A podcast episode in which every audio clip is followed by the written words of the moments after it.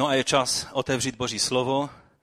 A minulý týden jsme tady s Felicí, s manželkou nebyli, protože jsme byli v církvi bratrské, tady vedle na Fridecké. Zjistil jsem pak zpětně s hruzou, že jsem malem zrušil zhromáždění, protože někteří to pochopili, že když tady nebudeme, že tady nebudeme jako celek, jako zbor. A tak eh, jsem rád, že zhromáždění nakonec proběhlo. Já jsem to myslel eh, my, tím my jsem, jsem myslel Felicí a sebe. Měli jsme skvělý čas v církvi bratrské, byli tam, byli tam zhromáždění lidé z okolních sborů, eh, protože to bylo jejich výroční zhromáždění a posílají srdečné pozdravy. No a před dvěmi týdny Jestli si ještě vzpomenete, tak jsme měli stejné logo toho zhromáždění a mluvili jsme o tom, co znamená být duchovním člověkem, protože jedině duchovní člověk je dobrým správcem Boží milosti.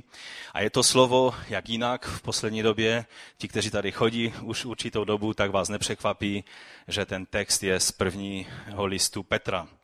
Takže první Petrova, čtvrtá kapitola, od desátého po jedenáctý verš. Každý z vás dostal nějaký dar. A tak si jimi navzájem služte, jako dobří správci rozmanité boží milosti. Když někdo mluví, ať jsou to boží slova. Když někdo slouží, ať je to v síle, kterou dává Bůh, aby byl Bůh vždy oslavován skrze Ježíše Krista, jemuž patří sláva i moc na věky věku. Amen. Pane, my tě prosíme, aby si tomuto slovu ještě jednou, ještě znovu požehnal v našich srdcích, ať se stane tvým živým slovem, které nás proměňuje, formuje a dává tvůj život. Tak tě o to prosíme, Otče, ve jménu Ježíše Krista. Amen. Minule jsme mluvili o té první věci z toho, eh, která s tím souvisí, a to je, co znamená být duchovním člověkem. A poštol Pavel používá řecké slovo pneumatikos, co znamená být člověkem pneumatikos, duchovním člověkem, který, který má myšlení Kristovo, který rozumí božím věcem. A dnes eh, chci pokračovat z trošku jiného úhlu v tom stejném tématu, a jak jsem už předeslal minule, tak eh, jeden z takových eh, nepřímých důkazů toho, že tento, tato epištola byla napsána velice v raném období církve, to znamená někdy v 60. letech prvního století, je právě i to, s jakou samozřejmostí apoštol Petr tady používá eh, ten, ten termín dary milosti, neboli charizmata, s jakou samozřejmostí se tady mluví o, o tom, že ty nadpřirozené dary se projevují a že každý má nějaký dar. Protože, víte, eh, lidská povaha a povaha církve je taková, že vždy eh, máme tendenci nějak zatuhnout do té určité formy a pak se forma projevuje více než ten boží obsah, který, který Bůh chce, aby se v nás projevoval. A právě o tom trošku budeme i dnes mluvit. Takže minule jsme mluvili, že pokud máme být dobrými správci daru milostí, které pocházejí z Božího ducha, pak se musíme stát a musíme být lidmi, kteří chodí duchem a netělem. A ta druhá věc, o které budeme dnes mluvit, je, že každý člověk, který je znovu zrozen a naplněn Božím duchem, má nějaké dary nebo rozličnost darů milosti, které má správným způsobem používat ku prospěchu společenství té kojnoní božího lidu. A z toho budeme skládat účty.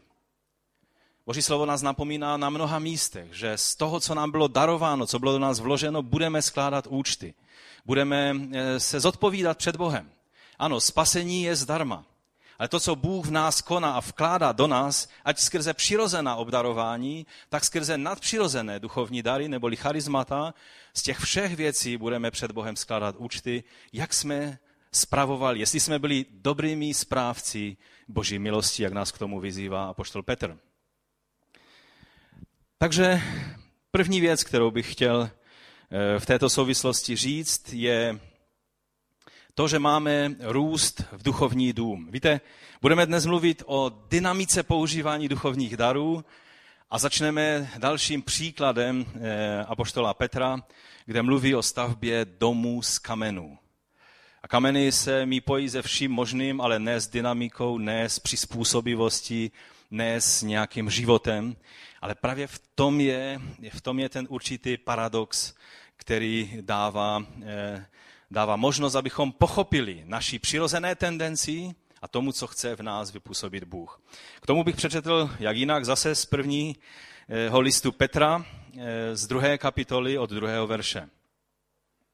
Jako čerství novorozenci se dožadujte neředěného mléka Božího slova.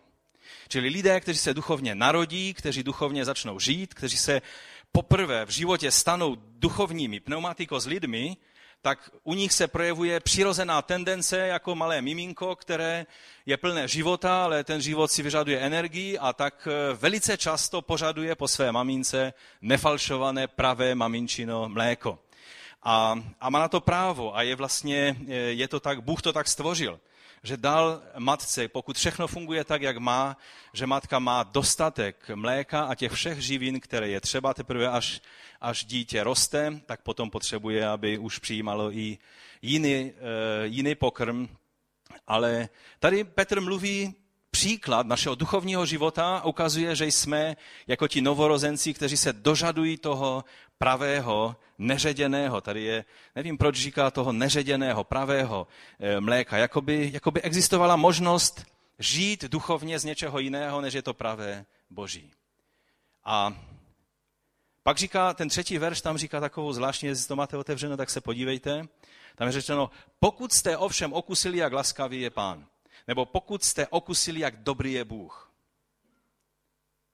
To je zvláštní podmínka, že správně růst a sílit ve svém duchovním životě nelze jinak, než až teprve tehdy, když poznáme, že Bůh je dobrý. Už jsem vám říkal, jak jsem, eh, jak jsem jel do toho Kurdistánu, do Iráku, do, sever, do severního Iráku Tehdy jsem stále očekával, že mi Bůh dá nějaké skvělé vyučování pro ty křesťany, kteří ještě nedávno byli muslimy. A stále jsem měl jenom dvě hebrejská slova a jedno z nich bylo prostě slovo chesed a to je boží dobrota. A druhé slovo eh, vlastně znamenalo velice podobnou věc a to je boží zhovývavost. Já jsem říkal, pane, já potřebuji něco víc, já tam mám celé hodiny mluvit a, a ty mi dáváš jenom dvě slova. Ale vám chci říct, to bylo to nejdůležitější, co jsem mi mohl předat. Protože člověk, který nepoznal Boží dobrotu, nemá možnost duchovně růst. A lidé obzvlášť z muslimského prostředí znají, nebo myslí si, že znají Boha, znají Allaha, ale oni znají jiného Boha.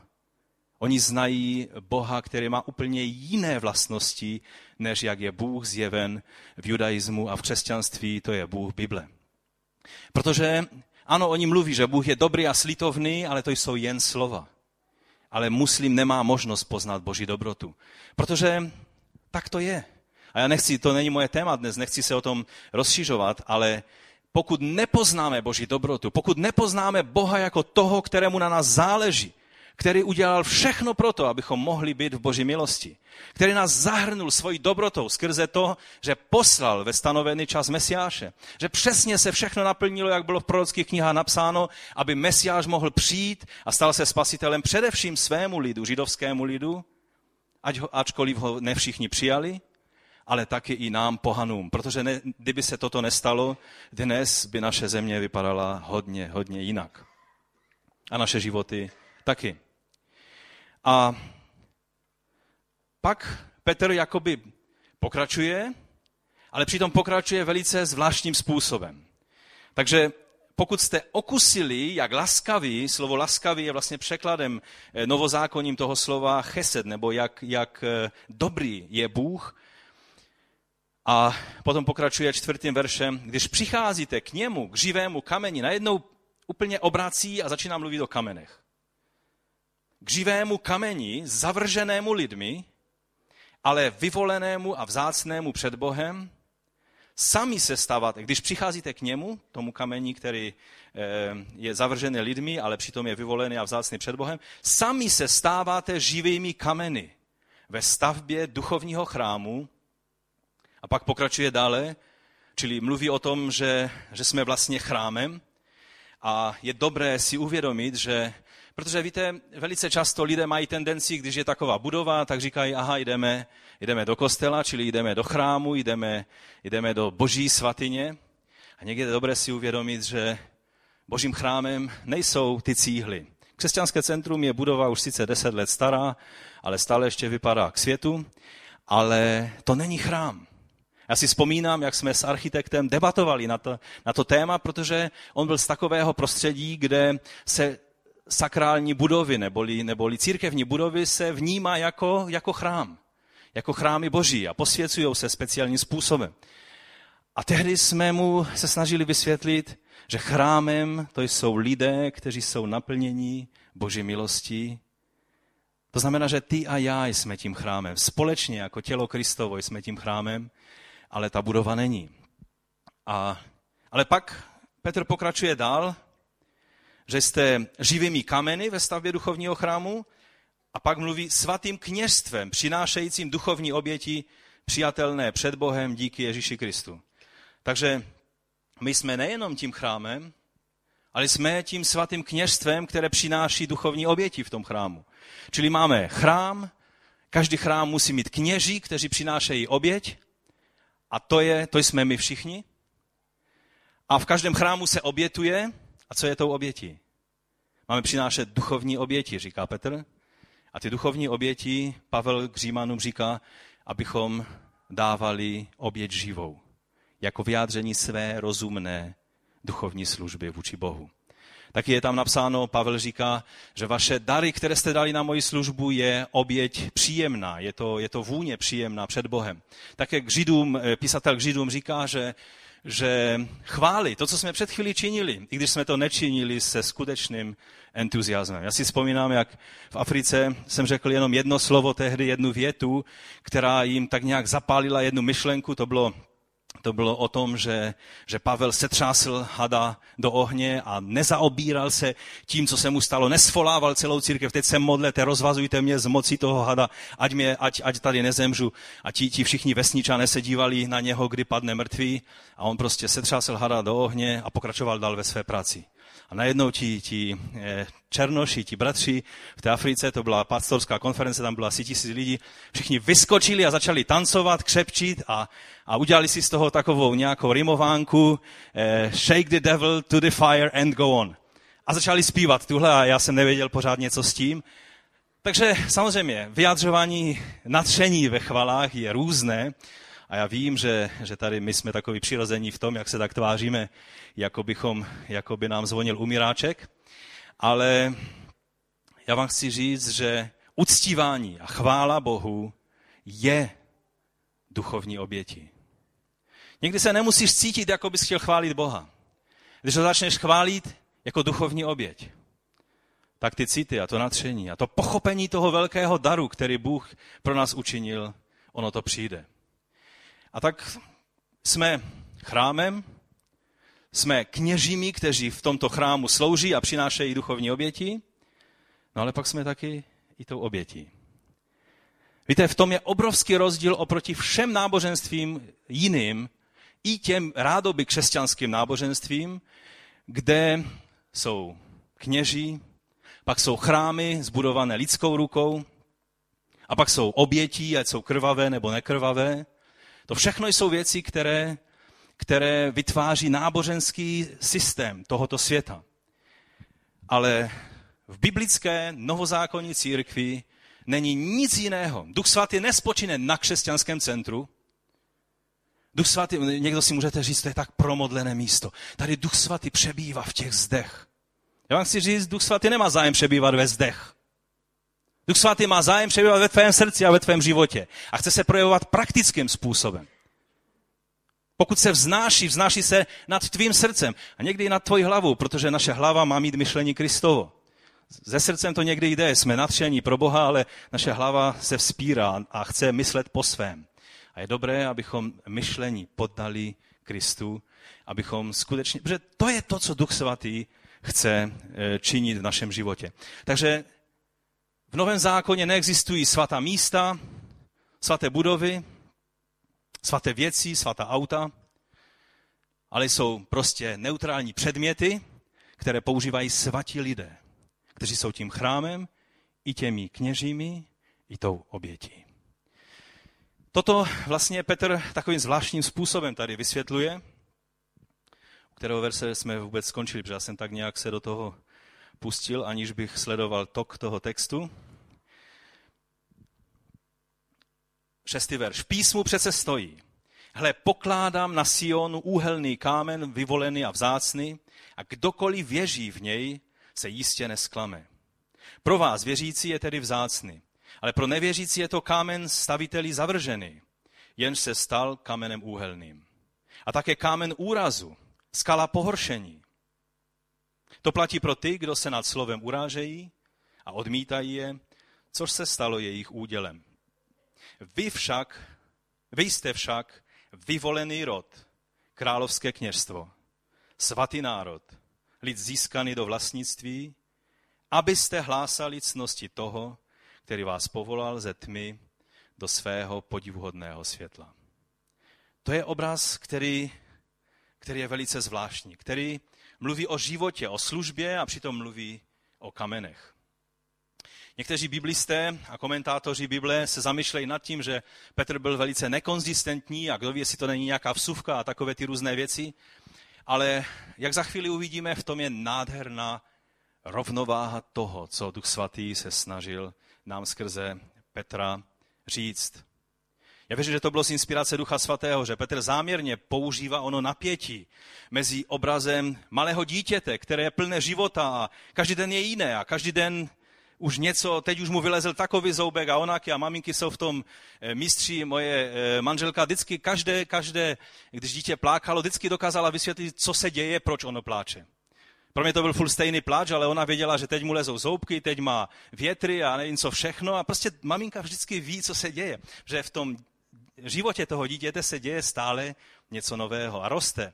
A přijde babička a vidí ho za 14 dnů a říká, je, on už je, on už je jiný, on už je větší. Tak to je a tak to má být. A najednou se tady mluví o těch kamenech, které přece před tisíci lety ten kámen vypadal plus minus stejně, jak vypadá dnes. A já věřím, že to napětí, které to dává, ten, ty dva obrazy, patří k sobě, protože máme růst do stavby Božího chrámu. Používá Petr tady velice pevně zakotvený v proroctvích starého zákona obraz, jak v žálmech, tak u proroka Izajáše se mluví o kamení, který byl staviteli zavržený, který se stal kamenem úhelným, to je přímo citát. A že je to obdivuhodné v našich očích, co, co hospodin vykonal. Také se mluví, že on sám se stane tím kamenem. On Jahve, hospodin Izraele, se stane tím kamenem pro Izrael. A to je, to je velice zvláštní, protože, protože eh, tam je vlastně řečeno, že, že tím novým chrámem už nebude chrám, který bude postaven lidskýma rukama, ale že on se stane tím chrámem. Sám Bůh ve vlastní osobě se stane tím základem toho nového chrámu, to znamená tělo Mesiáše. V Septuagintě v překladu ještě předtím, než vlastně začala mesiánská doba, začala, začal, začalo období nového zákona, tak eh, tehdy ještě vlastně eh, nebylo takové problematické vyjadřovat mesi, mesiánská poselství a proroctví takovým jednoduchým a přímým způsobem. A tak v Septuagintě to je přeloženo velice jasně, že on sám a že ho uvidí Eh, že ho uvidí ti, kteří, eh, kteří eh, budou hledět na to, jak se hospodin, sám pán, stane chrámem pro oba domy Izraele. Takže toto, co Petr používá, je vlastně v souladu s tím i všichni evangelisté, jak Matouš, Marek, Lukáš, nebo vlastně ti tři evangelisté mluví o této věci a o, o tom, že vlastně v Ježíši se toto proroctví naplnilo. Ovšem, vidíme, že Petr tady tomu dává zvláštní náboj. On mluví o kamenech jako o živých kamenech. A ono je to téměř protimluv. Kámen je něco, co je třeba sformovat a pak kde ho dáte, tam ho máte. Ono to je správné, že kámen, že, že ty a já jako boží kameny, že jsme tam, a odpuste mi to, že to takhle řeknu, kde nás Bůh dá, tam nás má, Protože to je dobrá vlastnost. Víte, jsou křesťané, které Bůh položí tady a, a otočí se a oni už jsou úplně někde jinde. Je dobré, že jsme kámenem, který Bůh může vzít, položit do té části stavby a ten kámen tam zůstane. Ale Petr ukazuje, že tohle je živý proces, že v tom je růst, že ten kámen nějakým zázračným způsobem, což není jeho přirozenou vlastností, a toho si všimněte, že ten kámen roste do té podoby, kterou mu Bůh dal. Takové kameny ve stavebnictví neznáme, ale v Božím království ano. Protože ten chrám je stavěn z kamenů, které mají z jedné strany obrovskou stabilitu v sobě a stálost.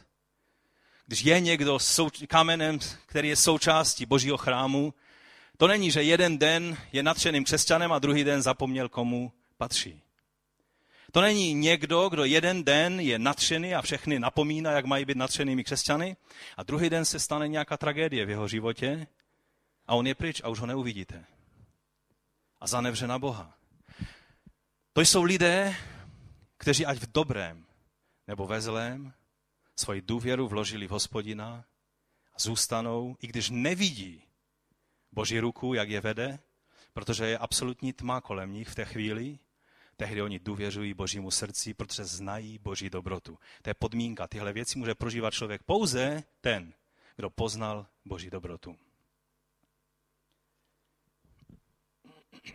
Takže toto je, co nám Petr v tom ukazuje. A teď bych se trošinku vrátil, jestli si vzpomínáte, bylo to snad o Velikonocích, jak jsme mluvili o tělu Mesiáše, jako o tom třetím chrámu. Mluvili jsme o prvním chrámu za doby Šalamouna, pak byl vystavěn druhý chrám, potom co byl zbořen Babyloniany, první chrám, tak byl postaven za doby Nehemiáše a Jošuy a, a Zerubabela. Byl postaven vlastně druhý chrám Ezdráše, že?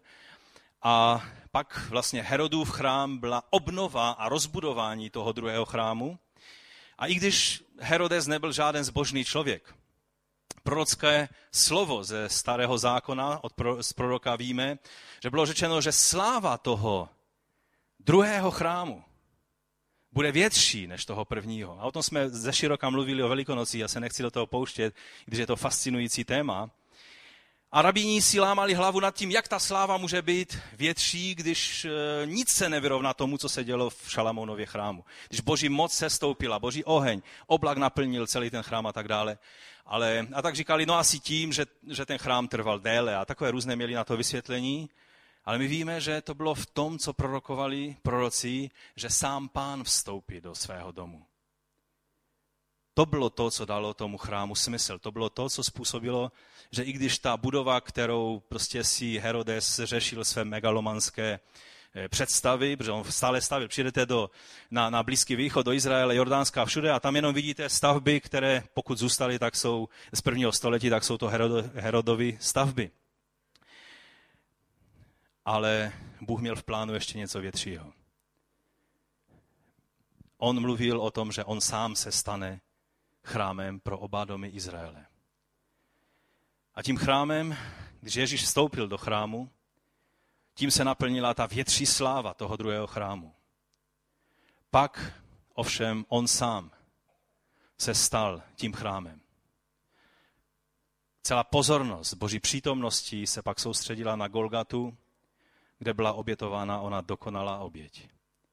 Ježíš vydal sám sebe jako beránek bez viny. Byl obětován na Golgatě a jinak Golgata, pokud tomu správně chápeme, je součástí stejného skalního útvaru, jako hora Moria, na kterém stojí kraj Chramovou horou.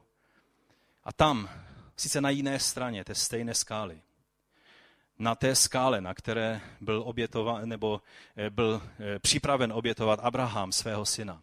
Na té skále, na které obětoval král David v době, když procházela eh, veliká, veliký soud boží izraelským národem, tak na, na tom poli nebo na, na tom místě eh, on obětoval Bohu a Bůh zastavil tu ránu. A to na tom místě, na té stejné skále, Ježíš obětoval sám sebe za hříchy každého jednoho z nás. Kříž byl oním oltářem, hrob byl pouze dveřmi, které se pak otevřely a náš velekněz, Mesiáš, vstoupil k Otci se svojí krví a pak přišel zpátky k nám, aby nám o tom poskytl důkaz. To bylo vzkříšení. Ale od toho okamžiku boží sláva odstoupila od druhého chrámu a spočinula na chceteli třetím chrámu. což je tělo Mesiáše. Od toho okamžiku tělo Mesiáše bylo tím chrámem, tím jediným, co znamená chrám? Chrám znamená místo, na kterém Bůh se rozhodnul spočinout svoji přítomnosti. A v tom okamžiku, když Ježíš vysel mezi nebem a zemí na kříži, on byl tím chrámem. A musím vám říct, že dodnes tělo Mesiáše, tělo Kristovo, je tím chrámem, na kterém spočívá zjevně Boží přítomnost. A my jsme jeho součástí. O tom jsme mluvili o Velikonocích a je to, mluvil jsem i o těch eh, věcech, které, které vlastně eh, si všímali i rabíni toho, že se něco stalo.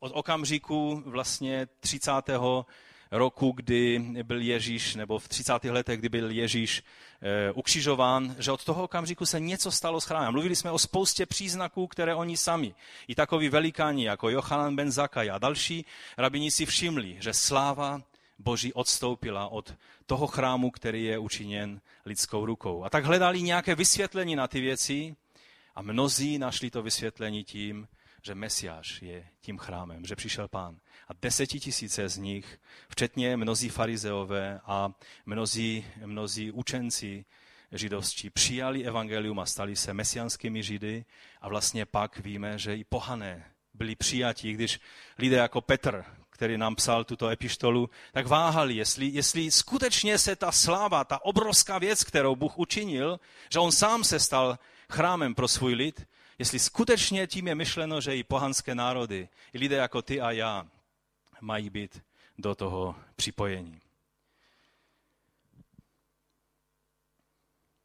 A pak o letnicích víme, že když byli zhromáždění a čekali v Jeruzalému, najednou se stoupil na ně oheň a byli pomazáni olejem Ducha Svatého jako ten nový chrám. A od té doby jsou e, vlastně tím chrámem, jak jsem už řekl, je zase jenom tělo Mesiáše. Tak, jak bylo na Golgatě, když byl fyzicky mezi námi, tak teď fyzicky, když tvoříme tělo Kristovo, tělo Mesiáše. Tehdy jsme tím chrámem. A Pavel k Efeským píše, že každému jednotlivému z nás, a dává to do souvislosti s tímto, každému jednotlivému z nás byla dána milost podle míry Kristova obdarování. Písmo přece říká, vystoupil do výšin, zmocnil se zajatých, dary lidem rozdělil. To, že vystoupil, musí znamenat, že předtím také sestoupil dolů na zem. Ten, který sestoupil, je právě ten, který vystoupil vysoko nad všechna nebesa. Pavel se někdy vyjadřuje hodně tak eh, složitě, ale myslím, že rozumíme tomu, co chtěl říct, že je to Ježíš, který když vystoupil na nebesa, tak vlastně potvrzením toho, že on byl přijat Otcem nebeským, bylo to, že nám daroval dary. To on rozdal své dary a teď tady mluví o těch darech, které tady vyjmenovává. Apoštoly, proroky, evangelisty, pastýře a učitele. Proč? Pro přípravu svatých k dílu služby, aby se Kristovo tělo budovalo. Takže tady vidíme, že tyto eh, dary služebnosti, protože tady nejsou, že lidé dostali dary, nebo že lidé eh, mají nějaká, nějaké charisma, ale tady se mluví o apoštolech, proroci, evangelistách a tak dále, že oni jsou těmi kristovými dary toho na nebe vstoupivšího Krista. On, který vystoupil na nebesa, který eh, se stal naším veleknězem v nebesích, tak vyjádřením toho je, že on dal dary lidem. Toto Pavel velice jasně v tom slovu vysvětluje.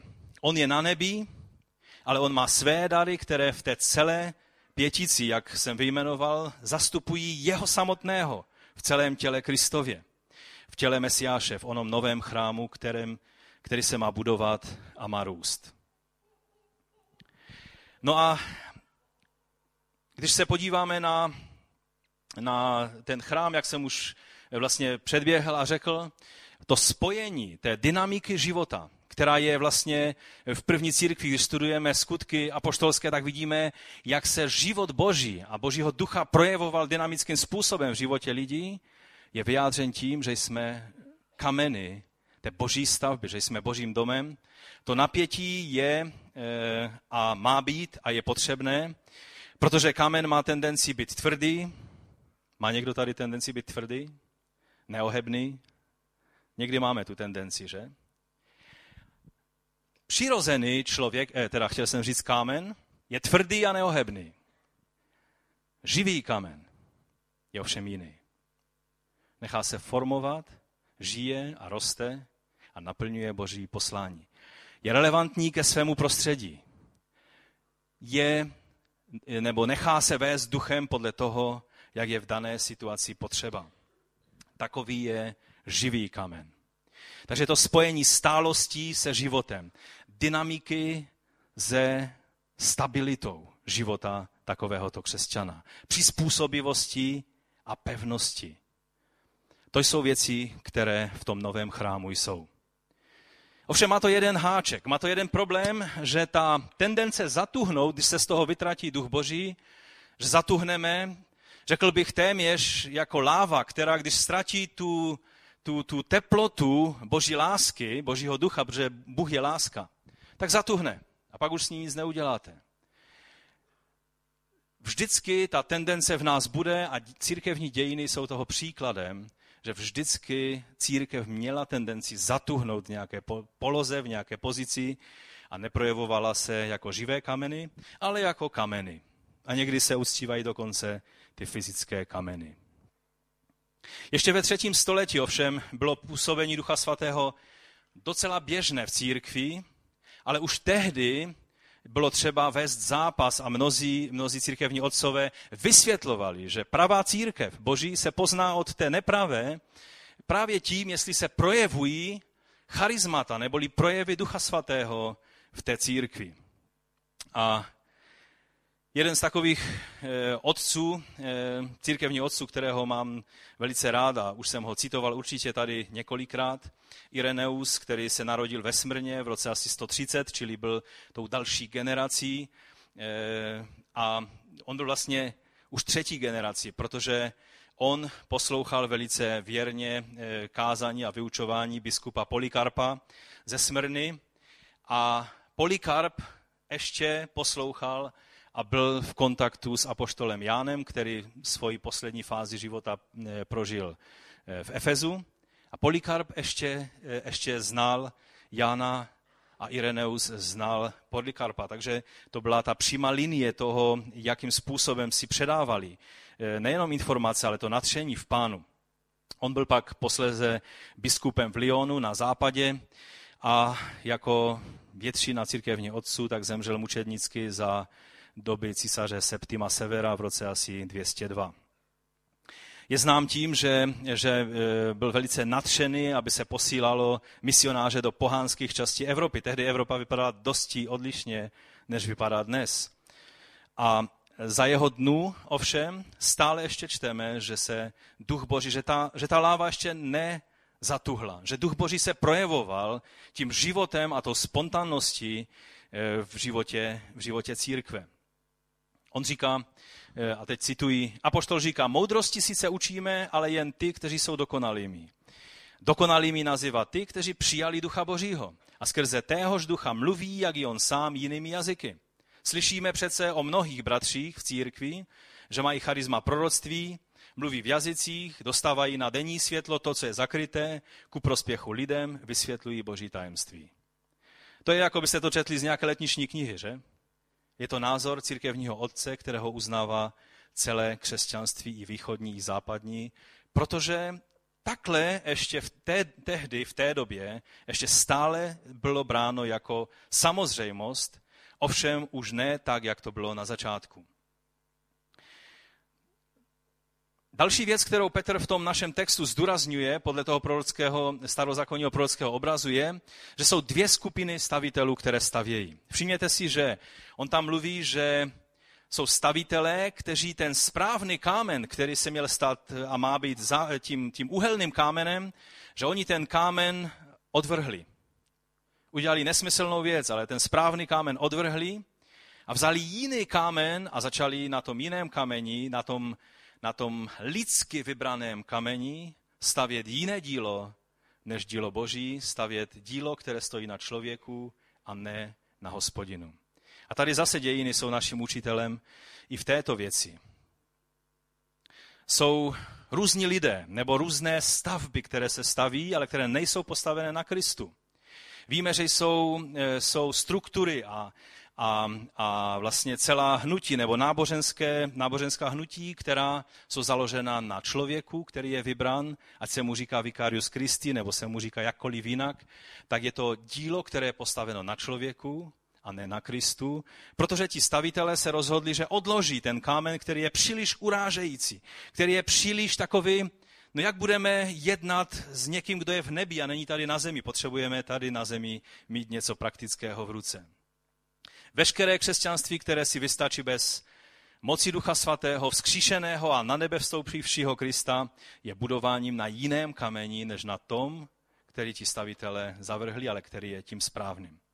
Také judaismus, který je budovaný na jiném než mesiánském základě, je, stavě, je lidskou stavbou stavěnou na jiném než tom pravém uhelném kameni. V údolí Bika, v, eh, poblíž Balbeku v Libanonu, se našli vlastně v lomu, který se používal pro stavbu chrámu, tuším, že to bylo chrám Jupiterův, tak se našly obrovské kameny. Oni, já nevím, jak to vůbec přemístovali, ale ty kameny e, jsou, jsou velice těžké, mají třeba 10 metrů délku, 2 metry šířku, jsou to obrovské kameny a jsou zavržené, použili se jiné kameny, protože stavitelé tam našli nějakou vadu. Třeba prasklinu, nebo něco našli, co si řekli, a ten kamen nemůžeme použít a použili jiný. Takhle se to dělo v tehdejším stavebním, stavebním světě. Dnes nevím, jak se řeší ty věci, ale ten uhelný kámen vlastně určoval směr té budovy. Eh, všechny, všechny věci vycházely z toho základního kamene, který, který se použilo. A když ti stavitelé řekli, hm, ten kámen ne, ten, ten se nehodí a dali pryč. Tihle stavitelé, o kterých mluví Petr a mluví vlastně písmo i na jiných místech, udělali osudovou chybu toho, který je tím jediným kamenem, ovšem o který, eh, který je příliš provokativní. Víte, o Bohu můžete mluvit v každé části světa, ale začněte mluvit o Kristu a dostanete se do potíří. Protože tím, tím, tím měřítkem, tím, který ukáže jednoznačně, kde stojíte, že nemluvíte obecně o Bohu, že nemluvíte o nějakém středobodu vesmíru, ale že mluvíte o Kristu, Mesiáši a Spasiteli, tehdy to mnohými lidmi hybe. A tehdy je to kámen, který lidé raději dají stranou. A aby neuráželi nikoho, tak začnou mluvit o Bohu, kterého si nebudeme definovat.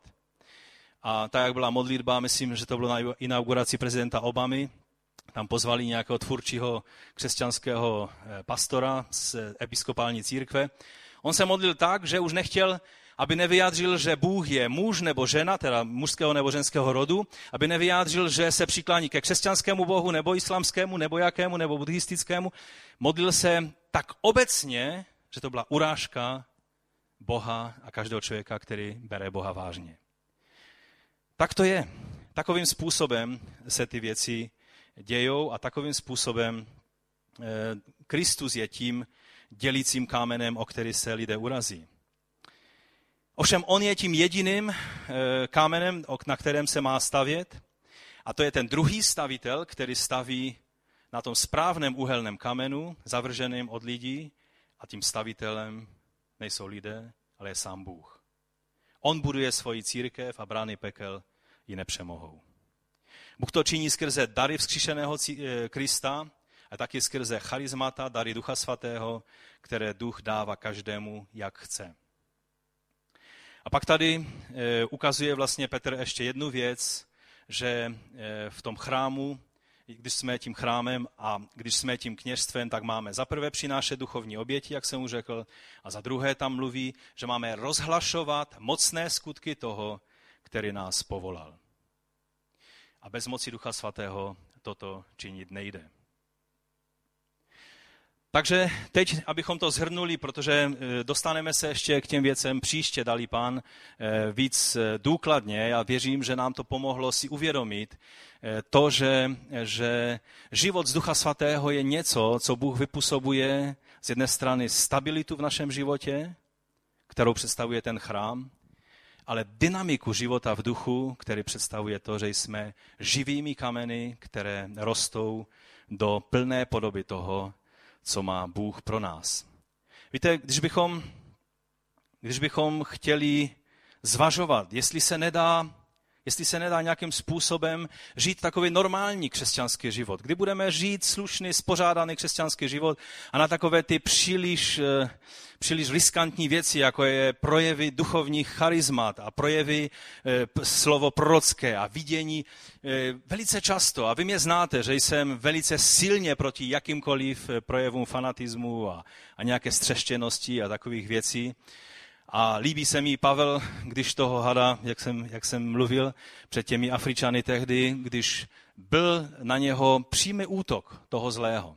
On nesoustředil pozornost na tuto věc, ale jednoduše praktickým způsobem vyřešil tento problém a šel dál. Ale z druhé strany si musíme uvědomit, že neexistuje takovéto normální křesťanství a charismatické křesťanství, existuje jenom jedno křesťanství. A to je, že jsme součástí těla Kristova, těla Mesiáše, které je chrámem Ducha Svatého a to se nějakým způsobem projevuje. Příště budeme mluvit o tom, jak apoštol Pavel mluví o těle Mesiáše neboli o těle Kristově, jak ono je v celé rozmanitosti Boží. Jak eh, se ta rozmanitost projevuje. Jakým způsobem, a on to mluví s takovou samozřejmostí, že to jsou věci, kterými je církev budována. To jsou věci, které jsou součástí každodenního života církve. A já jsem si uvědomil, že když bych měl se podívat jenom na svůj život, tak většina věcí nebo většina bodů, do kterých jsem se v životě dostal, bych se nedostal, kdyby nebyly duchovní projevy nadpřirozené, které Bůh dával jiným lidem nebo mě samotnému. Víte, někdy to tak bereme, že vlastně život běží a my se rozhodujeme, ale já jsem si uvědomil, abych třeba nebyl pastorem.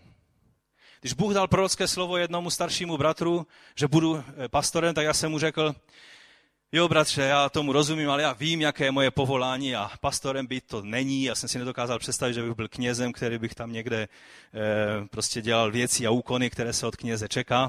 A tak jsem říkal, já mám jasnou představu o tom, co budu v životě dělat. To se neměl říct.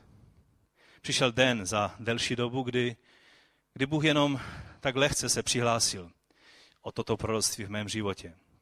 To byla jedna z nejsilnějších duchovních zkušeností, kterou jsem prožil. Bůh mi tehdy řekl jenom kratičkou větu. Neříkej mi, že víš. Neříkej mi nikdy už tuto věc, že víš, co má být ve tvém životě. Já jsem si uvědomil, jak pošetilé to bylo, co jsem řekl. Ten bratr mi tehdy jenom řekl, no jestli myslíš, Bůh si své slovo. Prorok nemusí obhajovat proroctví. Všimněte si, pravý prorok nikdy nebude, a co si udělal s tím proroctvím? A už se podle toho zařídil a už si to udělal? Nikdy. Prorok přenechá slovo. A je na člověku mezi tebou a Bohem, jestli Bůh potvrdí to prorocké slovo a jestli se stane. Já bych se třeba ani neučil anglicky, já nevím jak vy, možná teď už bych se učil, že každý mluví anglicky, ale a tehdy v té hluboké totalitě, kdy jsem neznal člověka pomalu, kdo by uměl pár slov anglicky, tehdy přišel za mnou zase ten stejný bratr. A řekl, tak cítím, že se blíží změna. A že ty hranice a ty, to všechno, co prožíváme tady v Evropě, že se hranice otevřou a že budeme cestovat a ty budeš cestovat a potřebuješ se učit anglicky, aby se domluvil. A já jsem si říkal, že to už byl tehdy Gorbačov, jsem si říkal, no ty se bratře natchnul hodně Gorbačevem a to zase takové divoké nebude. Takhle jsem si to tehdy v hlavě řekl. Já jsem strašný skeptik a Bůh mi pomáhá, abych, abych to nějak eh, převládnul božím, božím způsobem. No a, ale jsem uposlechnul. Víte, můžete být skeptikem, ale když Bůh k vám mluví, tak uposlechněte. Pochybnosti, když jsou upřímné, jsou normální. To je projev lidské mysli, která je někdy i zdravá a dobrá. Když jste upřímní, Bůh vám ukáže, jakým způsobem máte přijímat jeho slovo. Začal jsem se učit anglicky a ještě jsem se pořádně nenaučil a už jsem byl v zahraničí. A pak, když jsem byl ve Fínsku, to bylo to první zahraničí, tak jsem měl šňůru asi, já nevím, 15 nebo kolik míst, kde jsem měl kázat anglicky. Nebyt, no mluvil jsem tehdy anglicky, dalo se to tak říct, ale bylo to hodně slabé. Naštěstí mi jako překladatelku dali zkušenou misionářku v Tajsku, která vždycky, když jsem už nevěděl, jak to říct, tak jsem se jenom na ní podívala ona to řekla tak, jak to bylo třeba říct, no a, a kázání bylo. Takže to bylo dobré. Díky Bohu, že už nemusím kázat tímto způsobem teď. Ale víte, to slovo se naplnilo a já nevím, jak by můj život vypadal, kdybych nebral vážně prorocké slovo. To je projev těla Kristova, v té jeho různorodosti. Vzpomínám si, a tím příkladem možná zakončím, když jsme byli teď v tom Iráku, tak jsme cestovali do mnohých vesnic a přišli jsme do mnohých rodin. A víte, když jste na místě, kde nevíte o těch lidech nic, tak je mnohem jednodušší přijmout do vašeho ducha slovo od, od Boha pro toho daného člověka. Já si vzpomínám, jak v té jedné jezické vesnici, kde ti lidé, tam byly takové ty jezické chrámy, velice zvláštní, zvláštní místa, zvláštní náboženství. Oni věří v sedm archandělů a mají takový zvláštní způsob uctívání a tak dále. A tehdy v té rodině učitele, který vyučoval, myslím, chemii a fyziku na škole, tak eh, my jsme tam byli a mluvili jsme o božích věcech. A já jsem přijal slovo poznání ohledně jejich dcery, jak jsme se pak modlili. A když jsem řekl ty věci, tak to bylo přesně to, co ona prožívala. A pak jsme se mohli modlit za ty věci, které ona prožívala. Protože Bůh je ukázal. A pro ně to bylo takovým povzbuzením, že pak ten její otec chtěl, abychom se modlili za naplnění Duchem Svatým pro něho. A pak jsme šli do jiné rodiny, kde jsme pokštili dvě sestry. A když jsme se vraceli k autu, tak oni čekali na nás ještě znovu, když to bylo za dlouhou dobu. A říkali, naše tetička, když se, když se dozvěděla, eh, co, co bylo, tak ona říká, že vás nesmíme pustit, než se za ní budeme modlit a ji požehnáme. Víte, křesťanství, které, které je eh, vedeno Duchem Svatým je jednodušší než takové to naše upachtěné křesťanství. Ten bratr, o kterém jsem vám mluvil, když jsme přijeli z Iráku, já nebudu jmenovat jeho pravé jméno, protože stěny mají uši, tak eh, říkejme mu Ali. Bratr Ali, byl to ten vedoucí bratr, který, který tam působí mezi, mezi těmi křesťany, těmi sbory, kde jsme byli. Byl to bývalý vlastně terorista Pešmerga, který bojoval za osvobození Kurdistánu a, a byl to člověk, jehož velitelem byl jeho tchán, oni byli celá rodina v takovém směru a byl velice, velice odhodlaný celý svůj život do toho vložit. A pak se mu zjevil pán, nadpřirozené vidění. A pak velice přirozeným způsobem na ulici mu někdo podal traktát Evangelium Jánovo. Kombinace takových dvou zvláštních věcí. Obě byly stejně duchovní, vám chci říct. Duchovní působení je vždycky praktické, velice praktické. A pak on se zavřel v garáži každý den a rok nedělal nic jiného, než studoval Bibli. A je to nádherný člověk, kterého Bůh používá dnes tam mezi těmi křesťany. Ale byla ještě jedna důležitá věc, která se stala v jeho životě. Jednou měl vidění a v tom vidění viděl člověka z Belfastu, to je dost daleko od Iráku, se kterým má spolupracovat. No a v té době pak přijel ten bratr, ze kterým jsem tam byl, říkejme mu Jabes, protože to je jeho pseudonym. A, a on ho uviděl a řekl, aha, to je člověk, kterého mi posílá Bůh. A tak se dali dohromady a slouží. To by člověk nedal dohromady. To dal Bůh dohromady, protože on ví, co je třeba. On je tím iniciátorem. Když se podíváme do knihy skutků, tak znáte můj oblíbený příklad jednoho učedníka. To je přímo termín, který tam je použit v deváté kapitole skutků. O jednom učedníku v Damašku. To byl takový jed, jeden řádový zahřívač církevní lavice. No, lavice ne, tak dejme tomu židle, nevím, co měli tehdy. V synagogách byly kamenné, kamenné, to se dobře sedí na kamení, když je třeba trošku se schladit. Obyčejný učedník. Když čteme jeho příběh, když apoštol Pavel, nebo tehdy ještě Saul Starzu, byl zastaven Bohem a byl poslán do Damašku, už v jiném duchu, než se tam chystal, tak potom čteme v té deváté kapitole, můžete si to před obědem přečíst. Tam je jedna nadpřirozen, jeden nadpřirozený dar za druhým, který se projevoval v životě toho jednoho učedníka. On měl dokonce zjevení o zjevení, co má za zjevení ten druhý člověk. Ano, přečtěte si to tam. Jemu Duch Svatý ukázal, že je Saul Starzu, který ve vidění viděl to a to. Oni se navzájem viděli ve viděních a ještě nevěděli o sobě. A to byl obyčejný učedník. Pak na něho vzkládal ruce. Modlil se, byl uzdraven ten člověk. Měl prorocké slovo o jeho budoucnosti k němu. Pak tam je napsáno, že na něho vzkládal ruce, aby přijal Ducha Svatého. Pavel přijal Ducha Svatého. Pak je napsáno, že se nechal pokštit. Takže Ananiáš byl poblízku, tak podezírám, že on byl u toho kštu taky. A pak je napsáno, že Saul přijmul pokrm po tom období, co nejedl, a posilnil se, no tak kdo ví, jestli to nebyl Ananiáš, který, který měl i dar pohostinství a tak mu udělal večeři. To byl učedník, tam je napsáno jeden učedník v Damašku. Více o něm nečteme. To je život, který Bůh pro nás připravil, pokud jsme tělem Mesiáše, tím třetím chrámem, na kterém spočívá Duch Boží. Postaňme k modlitbě. Někdy příště budeme o tom pokračovat, protože samozřejmě s tím souvisí ještě spousta věcí. A doufám, že jsem vám některé otazníky dnes otevřel, když ne odpovědi. Protože je dobré, abychom hledali před pánem. Jak teda, jakými máme být lidmi, abychom naplnili Boží vůli, abychom byli živými kameny a ne mrtvými cihlami v mrtvém chrámu, ve kterém se nic neděje. Pane, přesně o to tě prosíme. Já tě prosím za sebe i za každého jednoho bratra a sestru. Pomoz nám, abychom byli živými kameny. Aby ten paradox se i v nás projevoval, abychom byli stálí a pevní a nepohnutelní, když se jedná o tvé dílo, o tvé slovo. Ale z druhé strany, abychom byli vedení duchem, pružní a dynamičtí, tak jak dává tvůj duch. Abychom měli co dát tomu okolnímu světu. Abychom měli co nabídnout těm lidem, kteří jsou kolem nás a mají plno otázek. Pane, ty dej, aby v nás byl tvůj život, abychom byli živými kameny, abychom byli těmi správnými kněžími v tom tvém chrámu. A taky, abychom se odvážili být tou živou obětí skrze naši službu tobě samotnému. A za to tě chválíme a vyvyšujeme. Amen. Amen. Pojďme zaspívat ještě nějakou píseň na závěr.